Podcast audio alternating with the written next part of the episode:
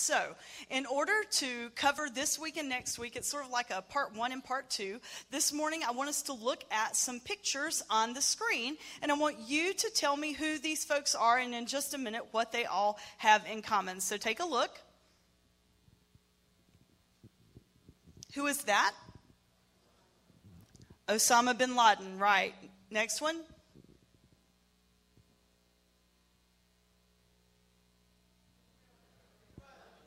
Now, see, y'all are all about shouting out Cruella de Vil. Uh, maybe we just don't want to say Osama bin Laden in, in worship.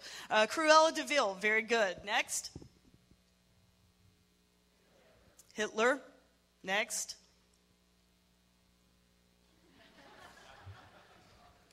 Dr. Evil, he's one of my favorite. He takes his pinky up to his lips and he, and he talks like this, Dr. Evil. So I love, I love Dr. Evil. Well, not really. I don't love him, but he's funny. All right, and the last one.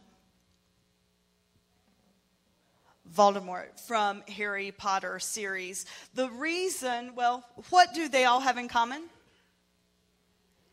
Evil evil. They all embody evil. And so, what we're going to learn in just a minute about the words in the Hebrew scriptures, what we call the Old Testament, is they all embody the Hebrew word ha satan, which is the Satan. There, uh, my interpretation of Scripture and what I've read and understood is there's not one little red man with a pitchfork running around doing bad things. Evil, I do believe, exists. There are opposing forces in this world, good and evil. However, we have come up with this term called the devil or Satan, and uh, that embodies evil. So we're going to look at that in just a second. But I wanted to show you some of those examples that we have in our own real realms of existence and also fictional characters characters today. It's the same procedure, follow the steps, and you will succeed. Mark the pivot element, the so-called pivot element in the corner here. Divide the whole first line through the pivot element. The number is now one in the pivot element.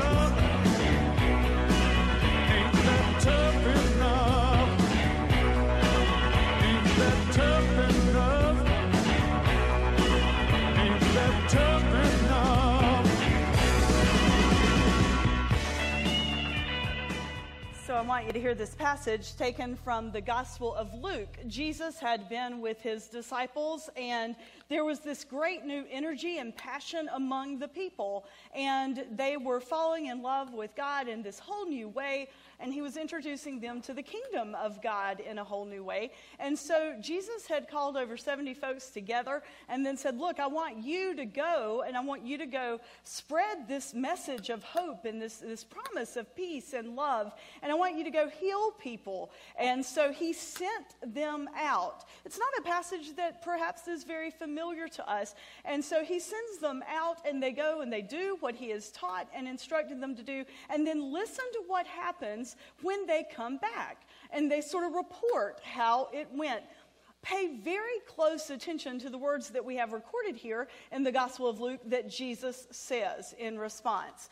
So, the return of the 70 is the section in Luke we're looking at, Luke chapter 10, starting with verse 17. The 70 returned with joy, saying, Lord, in your name, even the demons submit to us. And he, being Jesus, said to them, I watched Satan fall from heaven like a flash of lightning. See, I have given you authority to tread on snakes and scorpions and all over the power of the enemy, and nothing will hurt you. Nevertheless, do not rejoice at this, that the spirits submit to you, but rejoice that your names are written in heaven. Now, I want to do something that I don't normally do here at West. Uh, I'm going to do an exegetical way of preaching. We're going to look at just a few verses, talk about it, look at a few verses, talk about it. Because you see, I believe, and based on your responses to me in wanting to hear about the devil and hear more about being saved, uh, you asked for this information for a reason.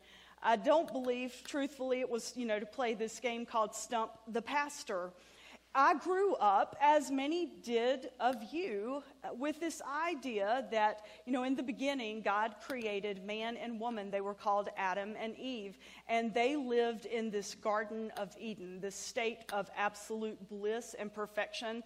And then all of a sudden, Satan came, tempted Eve. She's the one who messed it up for everybody, remember? It was only her.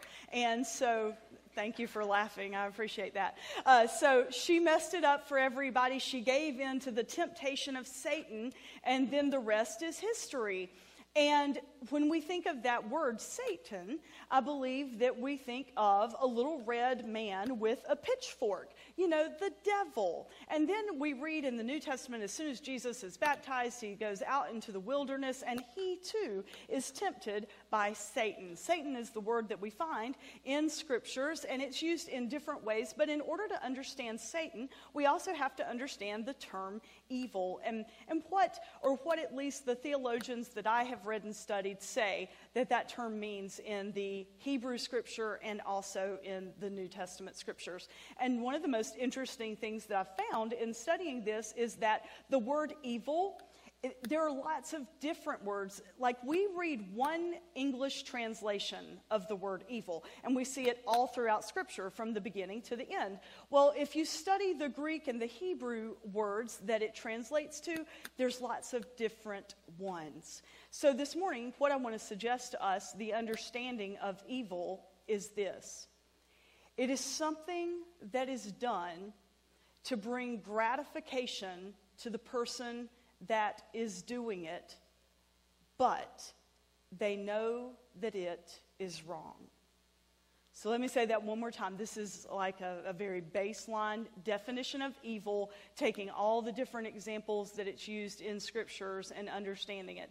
So, evil.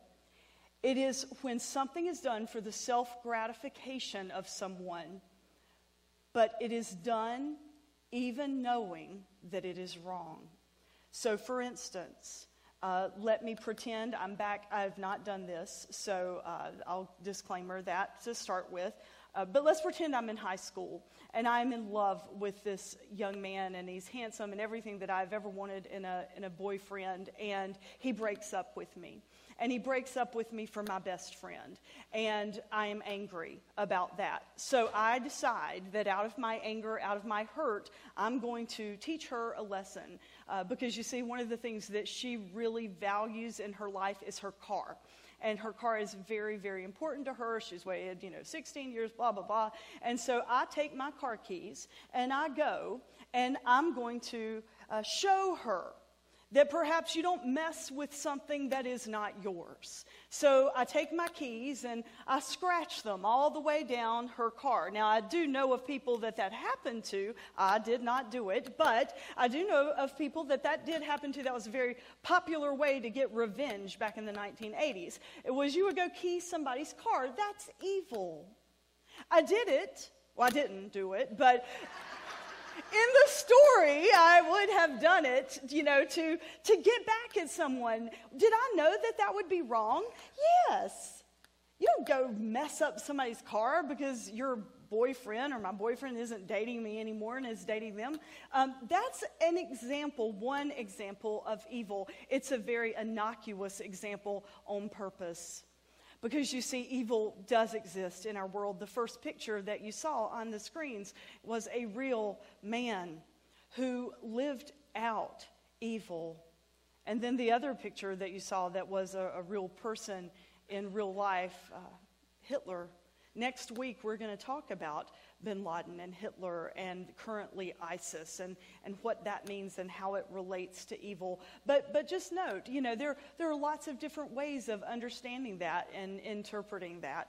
And so I wanted to point that out this morning. Now let's go back to this passage in Luke. Luke chapter 10, the 70, the 70 who went out with Jesus, they returned with joy, saying, Lord, even in your name the demons submit to us. Now, what, What do they mean, demons? Well, keep in mind back then, and, and, if you read the New Testament scriptures, you will see that the disciples and Jesus would go and heal people. They would cast out demons.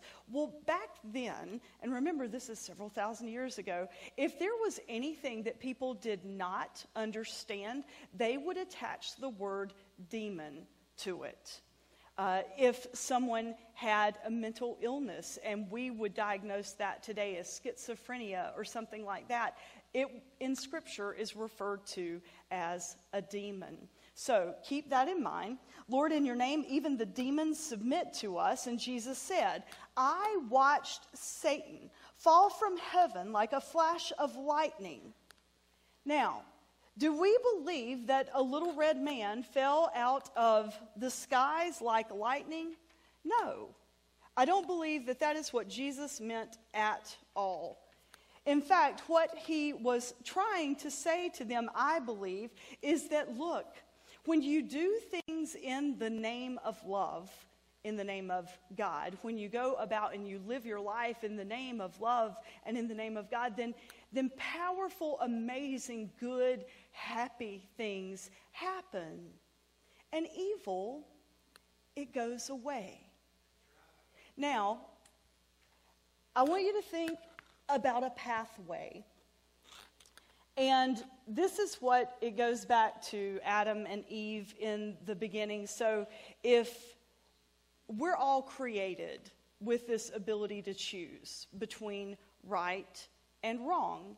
And we are on this journey, this journey to be at one with God. Richard Rohr, uh, the Anglican priest, talks about our shadow side, and we have two halves of life, and we are falling upward. We are born, and we're born into this, this human state, and then as we live, we are trying to overcome our shadow side and overcome that darkness and enter back into this period of light. So, uh, if that clock right there that tells me that it's 1033 and you're very glad that I have it in front of me, if that is my end point, that's my end goal, that's the end of my life, and I start here, now I'm starting on my journey, so I start walking and I start taking my journey. Well, we have these, these thoughts in our heads that, you know, try to get us to do things, things that perhaps we know are not right. We do have this thing called a conscience, and it pulls at us because there are things that we do to choose between good and bad, good and evil. So we, we choose and we end up over here. And I'm going in the darkness if you're worshiping with us online on purpose because you see, the further we get away from that being at one with God, the further we end up in the darkness. Now, just as there's this pull in us to make us do things that we know are not right, there's this other side that pulls at us, and it's the light. And so, as we keep journeying, there are going to be times that we're way over there, and then there are going to be times that we're way over here, and we keep going back and forth. And the goal is, as we continue to live our lives, as we wake up each day, we got a new shot at it. We've got a new shot at putting our feet on the floor and going about our day and, and not messing up like we did the day before, choosing, choosing good over bad choosing light over darkness, and not giving in to evil. Now, I want you to think about the definitions of evil again for just a second. I told you that there are many different ways that it's used in the Old Testament the New Testament scriptures.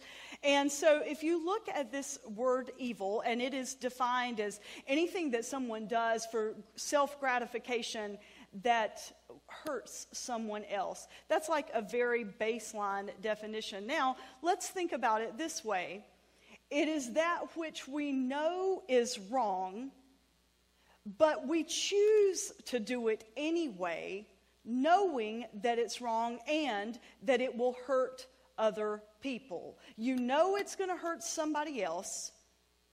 You know it's for your own good, but you do it anyway.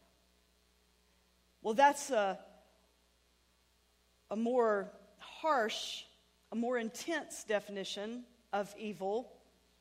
And then the final definition is uh, when you seek out how to bring harm to other people for one's own gratification or desires.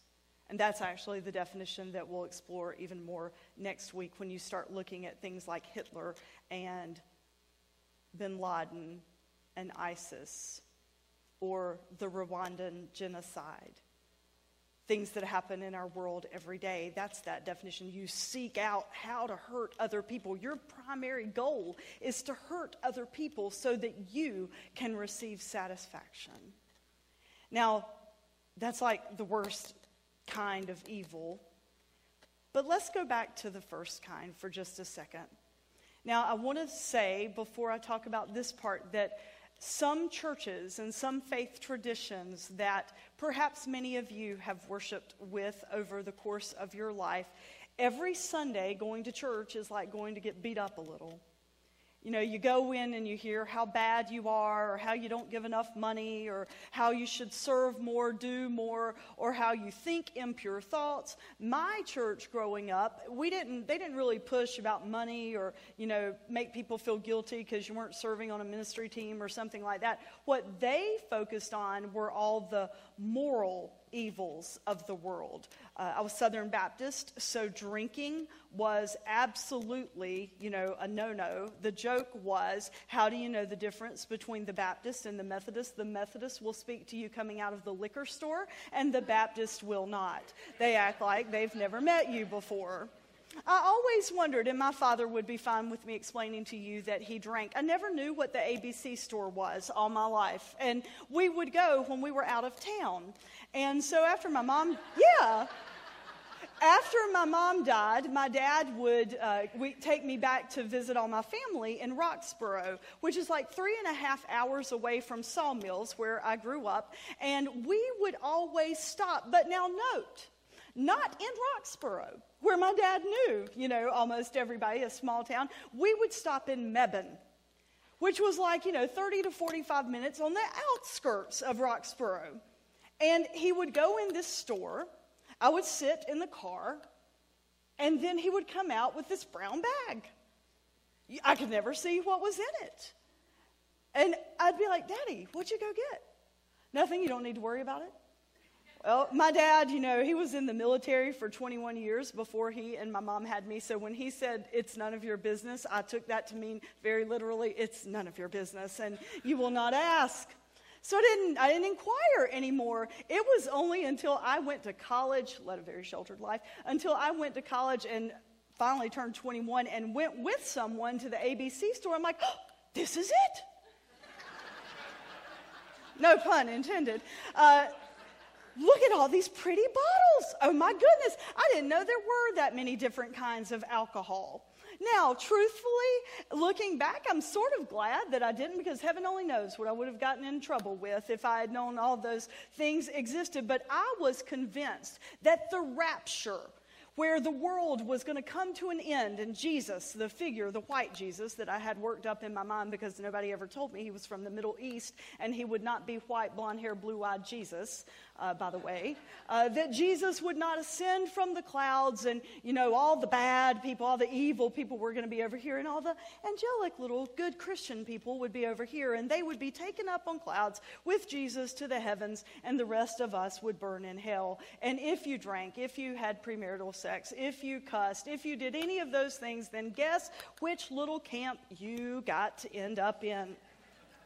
So, I grew up probably the most unadventuresome teenager ever because I was convinced if I did those things, if I drank, if I did any of those things, I was going to end up over in the, the flames of hell that you saw on the screen.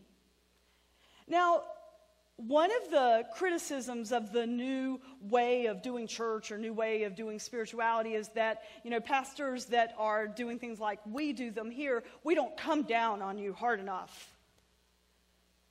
I believe that we all in this room and those of us worshiping online, we all know the difference between good and bad. We do. Sin, hamartia, anything that comes in between you and your relationship. Remember that pathway that I talked about just a minute ago? You know, going to the light, going to be at one with God. God embodies light and love. You know, sin is anything that gets in the way of that path. Well, guess what? What that is for me and what that is for you might be two very different things. I think there are some universal things like killing killing people. I do believe there's probably not a lot of ways that we can go directly to that and be at one, unless, and see, even this gets gray, you're serving to protect other people. As United Methodists, we believe in just war. We're not pacifists, we believe in just war, just causes for war. But you know, I think we'd all agree that if we were to go out and maliciously take someone else's life, we could call that a sin. But let's go to my Baptist upbringing because that's the least threatening because I can make it about me and not about you. And I ask that then you explore your own life. Drinking. In high school, I would have been underaged and I would not have had enough moral and spiritual development and maturity, physical and emotional maturity, to know when to stop, to know not to do wrong things, etc. So, yes, drinking would have been a sin then. Do I think it is a sin now? I think it could be. But I'm not going to tell you that all drinking is a sin. I'm just not going to. Because you see, does it come in between you and your relationship with God? Does it bring harm to other people? If you drink, if I drink, and we become mean, or we become loose lipped, and we say things that are hurtful, or we text things that are hurtful, because you see, we live in a whole different age we have more technology available to us when we are inhibited, uh, then it's wrong. That's why we have to walk very, very loosely around things like that as a faith community. You're not going to find many absolutes here as far as behaviors. What you will find are absolutes on that there is a dual struggle in this world a struggle between good and a struggle between evil. And things that we do take moral stances on in our society. I do believe they, there's this continuum, and you have to look at the continuum and look at them individually. I will be more than happy, probably not on this platform, to tell you what my opinions are or show you our book of discipline and our social principles. But to stand here and slam down on top of you and make you feel this big is not my job. My job is to poke enough interest in your heart and mind so that when you start doing things and I start doing things, we stop and ask ourselves, Am I doing this for me? Am I doing this so I'm going to feel better or more important or feed my ego or have more power or more control or look better in other people's eyes? Because if I'm doing that, then guess what? That's a sin. That is evil. We don't like to think about the fact that we each do evil, but we do. One famous literary person said that evil is a line that cuts through the heart of every person. Someone else said that evil sits at every dinner table and sleeps with us all at night. And that does not mean whoever you happen to be sharing a bed with at the time. We don't like to think about the fact that we have capacity for evil, but we do. And so this morning, for just a few minutes, I want us to think about that. And actually, over the next six to seven days before we gather together, either virtually or in person, what could life be like if we would examine all of our actions? You see, that's my job.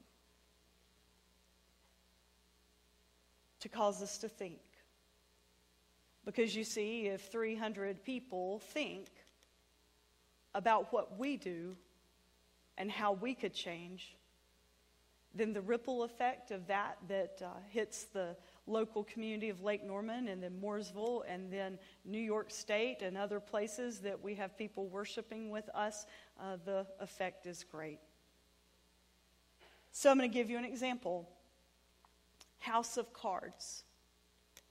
It's a popular TV show. Another one is called Scandal.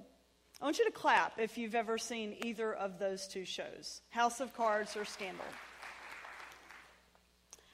In this book of Luke, at the end, when Jesus tells them about, you know, the devil and demons and demons falling out of the sky and Satan falling like a flash of lightning, Jesus went on to say, I've given you the authority to tread on snakes and scorpions and all over the power of the enemy, and nothing will hurt you. Nevertheless, do not rejoice at this as the spirits that submit to you, but rejoice that your names are written in heaven. Heaven, that state of perfection, that state of bliss, that place where we are at one with God, our names are written there, not in a book.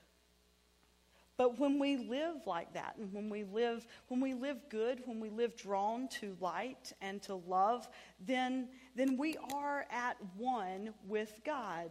That's, I believe, what Jesus meant. And he wanted them to know, and I think he wants us to know, that we do have the power for good to win over evil. Remember the tug of war the darkness versus the light. Terry Moore, one of my old senior pastors, used to say that wherever uh, God was at work, wherever good was at work, he would know that it would be pretty soon that some giant hurdle in ministry would come to him or in his personal life because there's this opposing force. Sometimes we are the bearers of the opposing force, but Jesus wanted all the followers to know look, I live out good. I am trying to live out being a person who does only good, and I live at one with God, which is love. And that then causes it to be this kingdom of God, this kingdom of heaven, because we're living in the light, not in darkness. So you do have the power to step on the scorpions and the snakes. Remember the image from Genesis where Adam and Eve encountered Satan? It was a serpent, it was not a man with a pitchfork. So you have that image in your mind from thousands of years before. Well, then you have this story that, or this example of Jesus telling the disciples, You've got the power to step on the scorpions and the snakes. You have that power. What does that mean? You've got the power, you've got the ability to choose good over evil. So, back to the example of House of Cards and Scandal. Uh, I'm fascinated with those two programs. You see, they are real life, like, you know, politicians, White House, Washington, D.C., all this kind of stuff. And, and they show you examples of people's lives. Now, take House of Cards. It's this guy, Frank Underwood, and he is, you know, the, I'm going to get all my politician names wrong here at the beginning, but he's like the Secretary of State or something like that, and then he ends up becoming the Vice President. And then he ends up, if you've not watched it, and this is a spoiler, then go like this if you want to watch it so I don't mess it up for you, but he ends up being president. Now, he ends up being president not because the people vote for him and choose him to take that office. He ends up having the opportunity to become president because he manipulates the daylights out of all the other people, circumstances, and he is driven by evil. He's driven by his own desire to have more, his own self gratification. And so, guess what? Once he starts, it's like this giant snowball effect, and it keeps going and going and going. The whole show is built around evil. Now, I'm not telling you that to slam the show. I watch the show, I'm fascinated by it. But I am telling you that so that maybe we'll stop and look at it and think about, you know what? So he does one bad thing, and then he has to do more bad things to cover up the one bad thing, and then he does more bad things to cover up the one bad thing, and it, it ends up being a cumulative effect. But Jesus said, I saw Satan fall from the heavens like a flash of lightning. You have the power to step on the scorpions and the snakes. Good has the power to win over evil every time. So, what are you going to do with that? And what am I going to do with that? I don't want you to leave today thinking that I have like chastised you or anything like that, nor do I from my United Methodist pastor friends that watch us online. I don't need emails telling me that drinking is wrong, okay? I don't want you to think I just gave you all a free ticket to go to the ABC store and I'm buying alcohol for you. I don't want you to think that. I think lots of things that are intended for one purpose can be used for a negative purpose and for bad or for evil. But it's up to us. It's up to each of us. So, whether it's an email that you're thinking about sending and maybe you just need to click delete, or maybe it's a conversation about someone else that you, you know you're only doing it to make yourself feel better because perhaps we're insecure, or maybe it's the IRS and, and our paychecks and how we divide all that out. You know, I'm telling you, I hope, light and easy things to make you just think. We all need to think because our actions impact others. And as followers of Christ, we are called to walk in the way that leads to life, which is the way of light. Are you doing it for self gratification? Am I doing it for my own self gratification? Or am I doing it because I love God and love other people? That's the question. It's a question we all can ask. And then as we answer it, we will see that lives and people change. Let us pray. Gracious God, thank you for being a God that shows us that there are opposing forces, good versus bad, good versus evil, and you give us the power to withstand the negative. Jesus gave us the best example of that when he hung on the cross and said, Forgive them, for they know not what they do. God, we all have that power to forgive and to live and to love. Show us the way and show us how we can walk in ways that lead to life. In Christ's name, amen.